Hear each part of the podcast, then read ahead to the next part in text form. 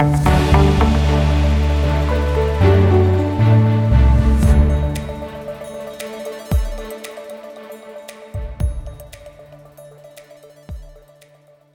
niin, tervetuloa kuuntelemaan Nordea varallisuudenhoidon huhtikuista sijoituspodia. Täällä on tänään äänessä meidän strategitiimistä Hertta Alava. Hei vaan. Ville Korhonen. Hei hei.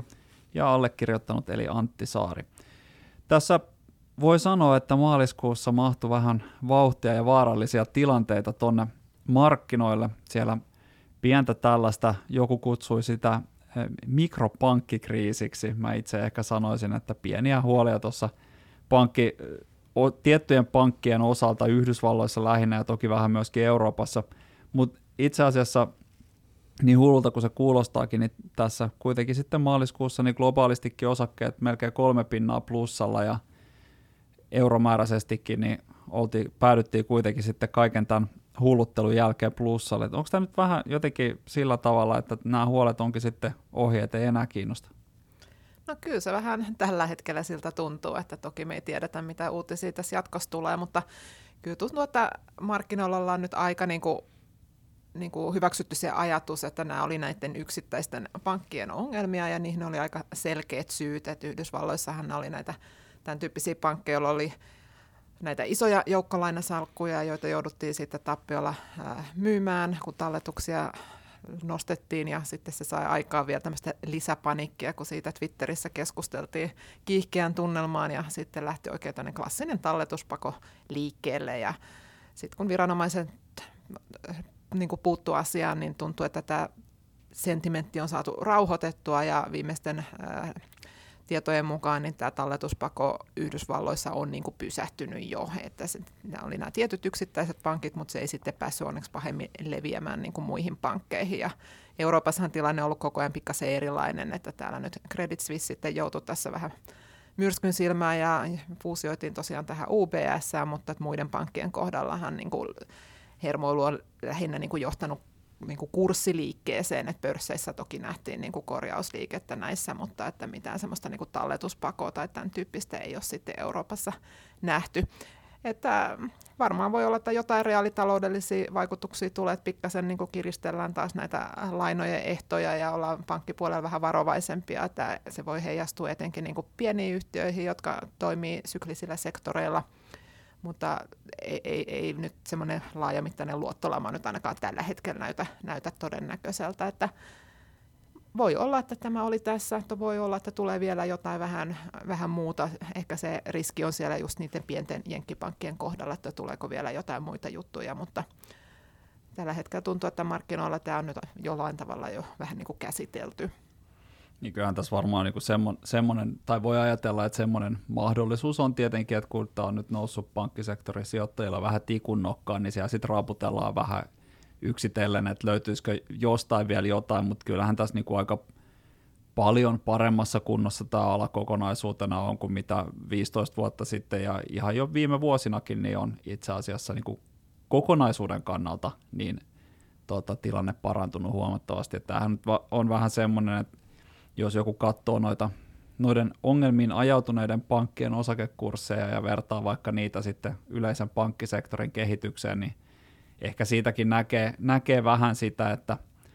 mitä, mitä niin kuin näiden yhtiöiden osalla on tapahtunut, että ne ei näytä ihan samalta kuin se yleinen, yleisen sektorin kehitys, että siinä on ehkä myöskin hyvä, hyvä huomio. toisaalta pankkiosakkeet on ollut aika suosittuja ihan tähän maaliskuuhun tultaessa, että sijoittajat on kaatanut sinne aika paljon rahaa ja sitten siinä vaiheessa, kun sieltä alkaa löytyä jotain huolta, niin totta kai sitten tällaiset suositut toimialat niin ottaa sitten vähän enemmän neniinsä siitä kuin muut.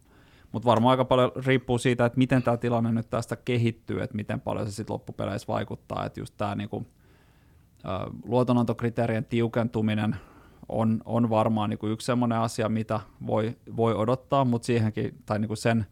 voimakkuus riippuu varmaan aika paljon siitä, että miten tässä nyt eteenpäin mennään. Ja sitten ehkä myöskin tärkeä huomata se, että kyllähän tämä nyt sen on opettanut, että kyllä viranomaisilla on keinot ja halukkuus ja kyky hoitaa nämä asiat, että sitten vaan jos niitä hoidetaan yksitellen, niin se tarkoittaa sitä, että sitten siellä aletaan, niin kun sijoittajat alkaa tutkimaan seuraavia mahdollisia kohteita ja sitten se saattaa jonkun aikaa kestää ennen kuin tilanne, tilanne siinä ratkeaa, mutta tosiaan niin kuin nyt ei ole vähän aikaa, en mä tiedä, varmaan puolentoista viikkoa tai jotain, niin löytynyt mitään uutta tällaista huolenaihetta, ja näissäkin on näköjään ollut vähän tällaisia jopa niin kuin ehkä keinotekoisia huolenaiheita, että joillain niin kuin, jotkut on lähtenyt tuot luottoriskimarkkinoilta vyörymään lumipallon lailla ja sitten toki huomattu, että oho, eihän tässä ollutkaan oikeastaan yhtään mitään, että sijoittajat on ikään kuin reagoineet markkina-arvojen muutoksiin, jotka ei ole sitten välttämättä ollut kuitenkaan loppupeleissä niin hirveän tota, fundamenttipohjaisia. Mutta ehkä ei nyt käytetä koko tätä podia tämän asian ö, parsimiseen, vaikka toki niin kuin mielenkiintoisesta jutusta kyse onkin. Ehkä sen nyt voi sanoa, ja tullaan nyt näihin yksittäisiin juttuihin vielä tässä vähän myöhemmin, mutta et kokonaisuutena ehkä niin kuin pikkusen negatiivinen vaikutus, mutta ei kannata liioitella myöskään tämän, tämän niin jutun, jutun vaikutusta tuohon tota, kokonaiskuvaan, kun sijoittamista miettii. Mutta palataan vähän sinne tota, markkinatuottoihin. Siellä kehittyvillä markkinoilla on sitten taas vieläkin enemmän ehkä voisi sanoa, että vauhtia ja vaarallisia tilanteita. Että sieltä ainakin nyt Kiina ja Intia nousee vähän eri tavalla ehkä tässä maaliskuun tuottojen osalta tota, huomioon. Joo, no jos aloitetaan vaikka positiivisista uutisista, niin Kiinassa on nyt ollut pikkasen taas parempaa kehitystä tässä maaliskuun aikana. Eli siellähän oli tavallaan se, että se, ne kurssit lähti sieltä siellä syksyllä aika voimakkaaseen nousuun ja sitten tultiin taas aika voimakkaasti tuossa alaspäin helmikuussa ja nyt sitten maaliskuussa näyttäisi vähän sen taas tilanne positiivisemmalta. Eli nyt me on vihdoin alettu saamaan sitten näitä talouslukuja alkuvuodelta, että se on tässä nyt mun mielestä se keskeinen syy. Eli on selkeästi nähty, että talous on piristynyt ja etenkin niin kuin palvelusektori on piristynyt aika huikeasti, kun rajoitustoimet on poistettu ja ihmiset on sitten taas voinut ostaa näitä palveluita ja varmaan myös niin kuin vähittäiskaupan puolella niin tullaan näkemään vielä vahvoja, vahvoja lukuja tässä. Eli Kiinan talous näyttää, näyttää nyt varsin hyvältä ja sitten tämä toinen ongelmasektori, mikä siellä on ollut, niin kiinteistöpuolella, niin sielläkin on selkeästi niin kuin valo tunnelin päässä, eli uusimpia myyntilukuja tästä alkuvuodelta, kun on saatu, niin ne on ollut kyllä tosi, tosi hyviä, että etenkin jos katsotaan niin kuin kuukausi, kuukausimuutoksia, niin ne on ollut selkeästi eh, niin kuin osoittanut sen, että ihmiset on taas palannut asuntomarkkinoille ja erilaisten kyselyiden perusteella niin nyt jo odotetaan pientä hintojen nousua. Ja sitten nämä kiinteistöyhtiöiden velkojen restrukturointikin on niin kuin edennyt aika hitaasti, mutta kuitenkin niitä on niin kuin saatu restrukturoitua ja sitten toisaalta on kanavoitu sitten osittain keskuspankin tukemana niin lisärahoitusta näille yrityksille. Että semmoista niin kuin pientä positiivisuutta siellä, että ei kannata nyt varmaan odottaa, että siellä semmoinen niin kuin hillitön rakennuspuumi tulee, mutta että kuitenkin, että saataisiin nämä keskeneräiset asunnot vihdoinkin valmiiksi pikkuhiljaa, niin silloin tietysti iso merkitys myös kuluttajien luottamukseen, että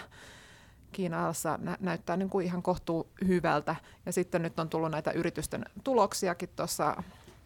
oikeastaan vasta vähän aikaa sitten alettiin saamaan noita viime vuoden viimeisen neljänneksen tuloksia, että siellä tyypillisesti just tämä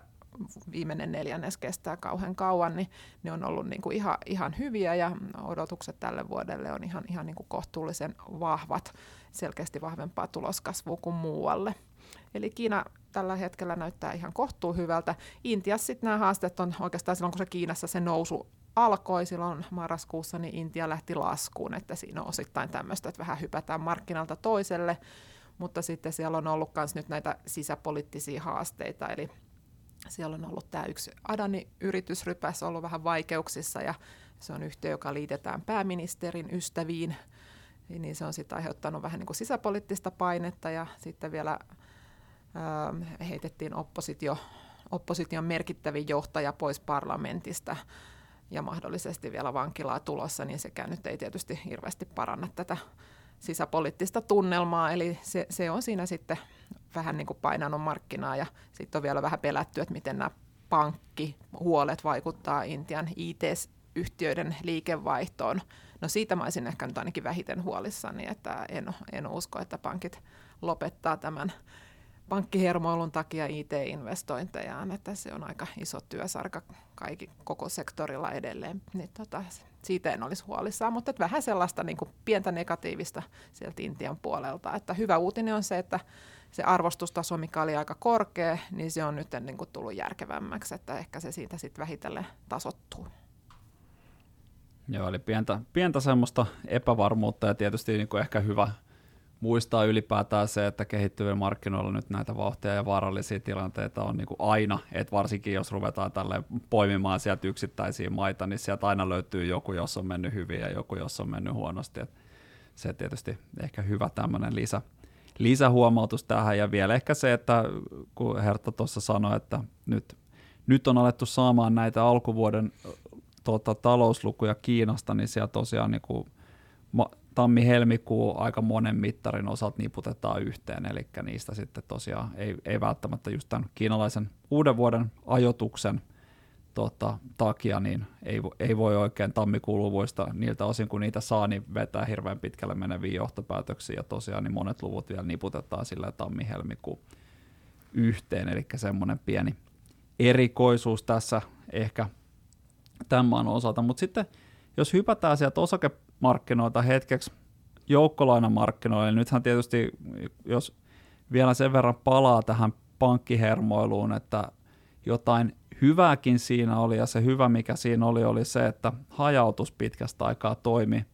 oikein erinomaisesti, eli joukkolainoista tuli sitten varsinkin sieltä matalimman riskin päästä niin ihan hyviä tuottoja silloin, kun osakemarkkinoilla meni heikosti, niin Ville, mitäs korkomarkkinoiden vauhti ja vaaralliset tilanteet, sielläkin vissiin niitä vähän riittänyt? No vauhtia on riittänyt ja tuo maaliskuu ja pankkihermoilu, niin pankkihermoiluhan luonnollisesti nosti riskimarginaaleja, mutta sitten toista kautta valtiolainakorot tuli aika selvästi alas niin Yhdysvalloissa kuin Euroopassakin ja se valtiolainakorkojen lasku oli kyllä se voimakkain tekijä siinä ja johti siihen, että lähes kaikki joukkolainaluokat antoi maaliskuulta niin kuin plusmerkkisen tuoton. Korkojen liikkeet ovat tosi isoja, että jos tässä on puhuttu vähän, että osakemarkkina on heilunut, niin joukkolainamarkkina on niin kuin heilunut vielä enemmän. Eli nuo korkotason muutokset on ollut kyllä niin kuin merkittäviä – jossain määrin me ollaan totuttu siihen. Viime vuosi oli hirveän, hirveän nopeata korkojen nousua. Nyt mitä nähtiin maaliskuussa, niin nähtiin aika voimakas lasku koroissa. Pitkät valtiolainakorot tuli noin puoli prosenttiyksikköä maaliskuun aluista, anteeksi, maaliskuun alun tasoista alaspäin ja se on iso korkoliike semmoinen. Eli selvästi tämmöinen turvasatama kysyntä sijoitusmarkkinoilla, niin nähtiin maaliskuun aikana. No, tämä korkomarkkinatilanne, niin tämähän vaikutti sitten myös hinnoitteluun koskien keskuspankkien rahapolitiikkaa. Eli alkuvuoden aikana helmikuussahan korkomarkkinoilla mentiin korkojen puolesta ylöspäin, kun puhuttiin siitä, että inflaatio on hyvin niin kuin sitkeä ja keskuspankit myös kommentoi sitä ja keskuspankithan pitää edelleenkin tiukkaa, hyvin tiukalla suitset tämän rahapolitiikan suhteen. Keskuspankit ei ole vielä puhumassa mistään koron ohjauskorkojen laskuista, mutta maaliskuun hermailussa niin sitten sijoittajat rupesikin jo vähän hinnoittelemaan tämmöisiä jopa koron laskuja sinne keskuspankkien, varsinkin Yhdysvaltain keskuspankin kohdalle. Ja se oli aika iso muutos. Että saa nähdä, miten tilanne tästä sitten eteenpäin tulee menee. varmaan Katseet kääntyy tiiviimmin taas siihen inflaatioon, joka on maltillistumassa, joka on vuoden loppua kohti. Niin Yhdysvalloissa kuin euroalueellakin, niin tulossa lähemmäksi kolmea prosenttia. Et siinä kohtaa ei sitten oltaisi enää hirveän kaukana niistä keskuspankkien kahden prosentin tavoitetasoista, mutta saa nähdä, miten, miten nopeasti tämä maltillistuminen sitten tulee siinä tapahtumaan. No sijoittajan näkökulmasta mikä tärkeintä, niin pitkät korot on edelleenkin, ne on verrattain korkeilla tasoilla. Jos katsotaan euroalueen valtiolainoja, korkotaso on noin 2,5 prosenttia, Yhdysvalloissa korkotaso on 3,5 prosenttia. Korot on korkeimmillaan 10 vuoteen, niin kuin tässä on jo aikaisemmissa sijoituspodeissa monen kertaan todettu. Ja kyllä se niin kuin, voisi sanoa, sijoitusmarkkinoiden mielenkiintoinen kohde tällä hetkellä on ne joukkolainat. Että siellä, kenellä joukkolainat sinne sijoitusalkkuun vaan kuuluvat, niin korkotasot on erittäin hyvät. Nyt kannattaa sinne hankkia niitä joukkolainoja ja nauttia sitten tulevina vuosina näistä kohtuullisen hyvistä koroista. Joo, kyllähän se näin on, että tosiaan jos, jos nyt unohdetaan toi helmi-maaliskuun vaihde, niin aika monikin joukkolainaluokan tai monen joukkolainaluokan korkotaso on houkuttelevimpia kymmeneen vuoteen ja se, tota, jos katsotaan tai mietitään tätä niin kuin meidänkin tekemistä vähän, mehän yritetään tässä vähän, vähän niin kuin sitä harukoida, että kannattaisiko olla pikkusen enemmän kuin yleensä tai pikkusen vähemmän kuin yleensä siellä osakemarkkinoilla ja sitten tietysti se raha pitää laittaa johonkin ja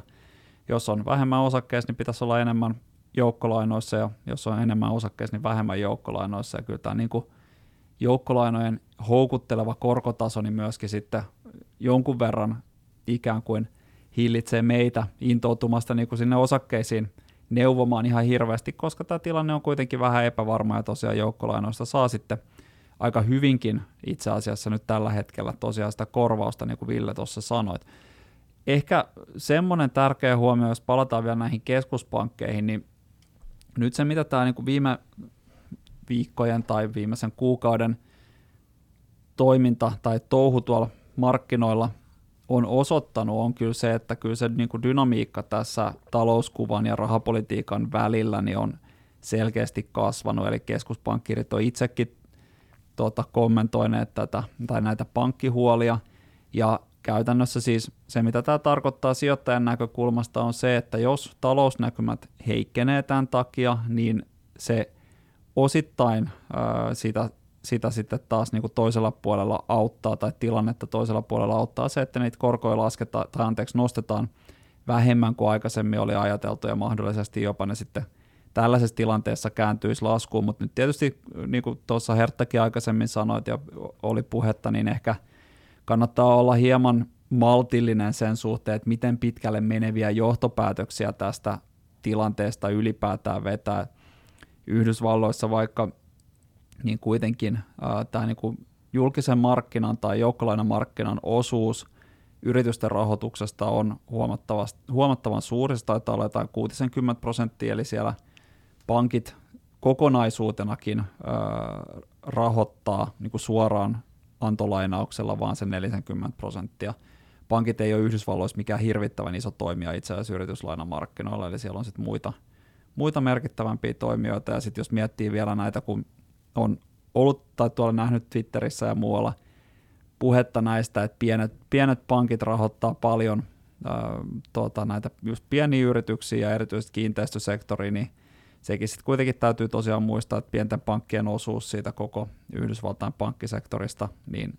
on se vajaa puolet, eli ensin, ensin yli puolet koko rahoituksesta tulee muualta ja sitten niin kuin siitä pankkirahoituksestakin niin yli puolet tulee itse asiassa muualta kuin näistä pienistä pankeista, joissa ne ongelmat voisivat sitten pesiä. Eli siinä mielessä niin tämänkin suhteen kannattaa olla just vähän maltillinen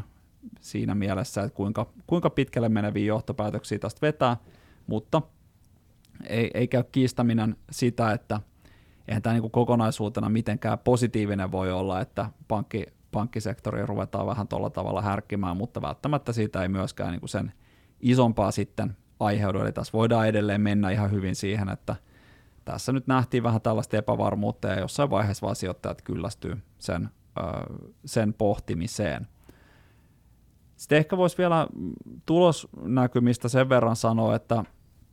nythän tässä mm, on ollut jo merkkejä ilmassa, kun talousluvut on olleet jonkun aikaa odotuksia parempia ja tulosennusteita on vaan laskettu, että niiden pitäisi vähitellen kääntyä nousuun, mutta nyt ehkä tämä alkava, pian alkava tuloskausi niin on kyllä aika avainasemassa siinä mielessä, että siinä sitten nähdään, että miten rohkeasti tämän epävarmuuden kasvettua, niin yritysjohto on valmis – toisaalta niin kuin puhumaan niitä analyytikoiden ennusteita ylös ja toisaalta, että miten valmis, valmiita analyytikot on nostamaan niitä omia ö, yrityskohtaisia ennusteita, kun tilanne on kuitenkin aika epävarma. Eli kyllä tässä niin kuin pientä sellaista varjoa sen, ö, sen näkymän päälle heitettiin, mutta eihän tässä mitään katastrofia oikein missään tällä hetkellä on näköpiirissä. Et enemmän tämä on tällaista ö, erilaisten asioiden ja huolien, huolien miettimistä ja niitä on nyt tullut jotain, joitain esille, mutta toisaalta tosiaan voi olla, että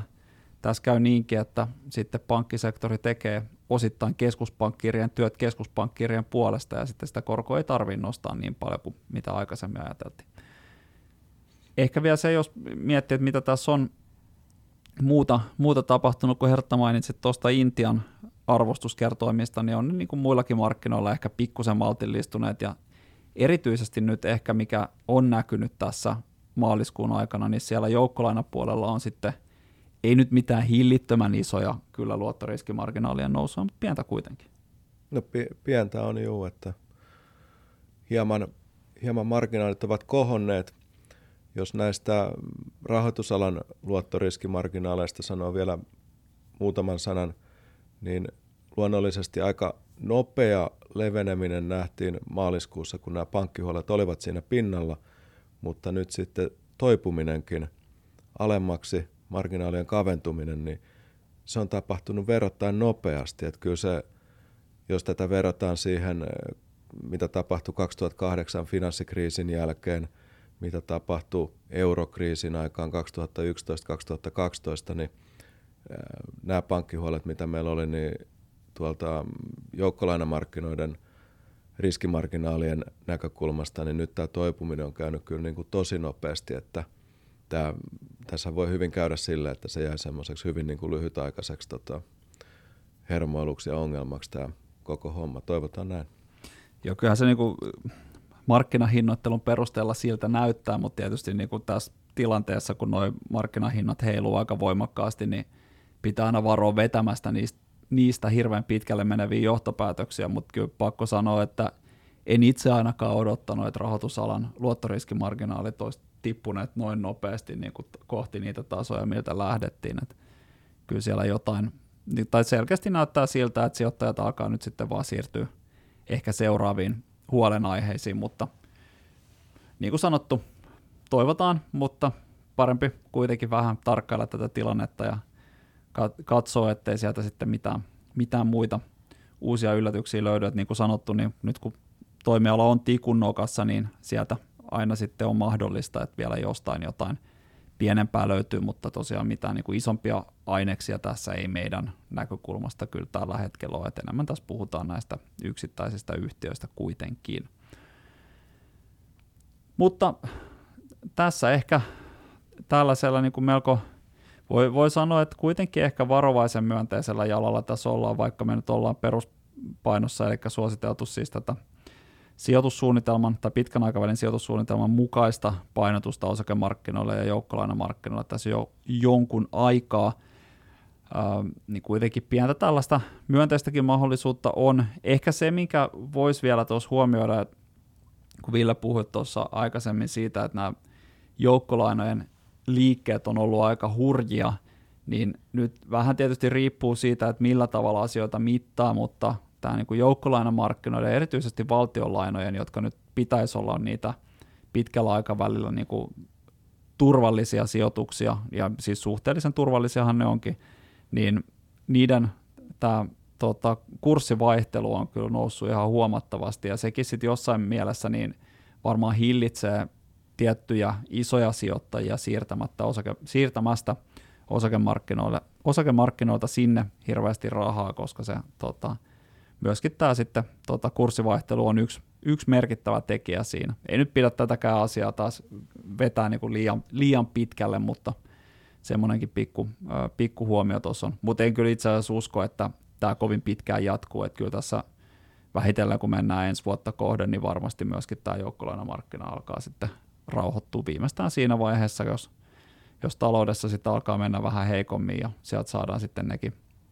nekin hinnoiteltua pois. Mutta tosiaan pientä tällaista, kuitenkin jos ajattelee tätä sijoittamista ehkä vähän pitkäjänteisempänä puuhana kuin yhden tai kahden päivän tai edes yhden tai kahden viikon tekemisenä, niin kyllä tässä ihan hyvin mahdollisuuksia on ja ehkä sanottava, että just sellaiset korkosijoitukset tai sitten tällaiset yhdistelmäratkaisut, jotka sijoittaa osake- ja joukkolainamarkkinoille, niin niissä kyllä niin kuin on, on ihan hyviä mahdollisuuksia ja jopa niin kuin pitkään historiaan verrattuna parempia kuin hyvään aikaan. Eli on, t- on tässä niin kuin sijoittajalla hyviäkin aikoja edessä, mutta tosiaan kannattaa pitää tai olla, olla sen kanssa aika niin kuin realisti, että kyllä tässä niin kuin tätä kurssiheiluntaakin varmasti vielä tulee. Mutta näihin kuviin ja tunnelmiin ehkä voitaisiin päättää tämä meidän huhtikuinen äh, sijoituspodi ja palataan tähän sitten saman aiheen piiriin tuossa toukokuun alkupuolella. Kiitos kaikille ja oikein keväistä huhtikuuta. Kiitos. Kiitos. Moi moi.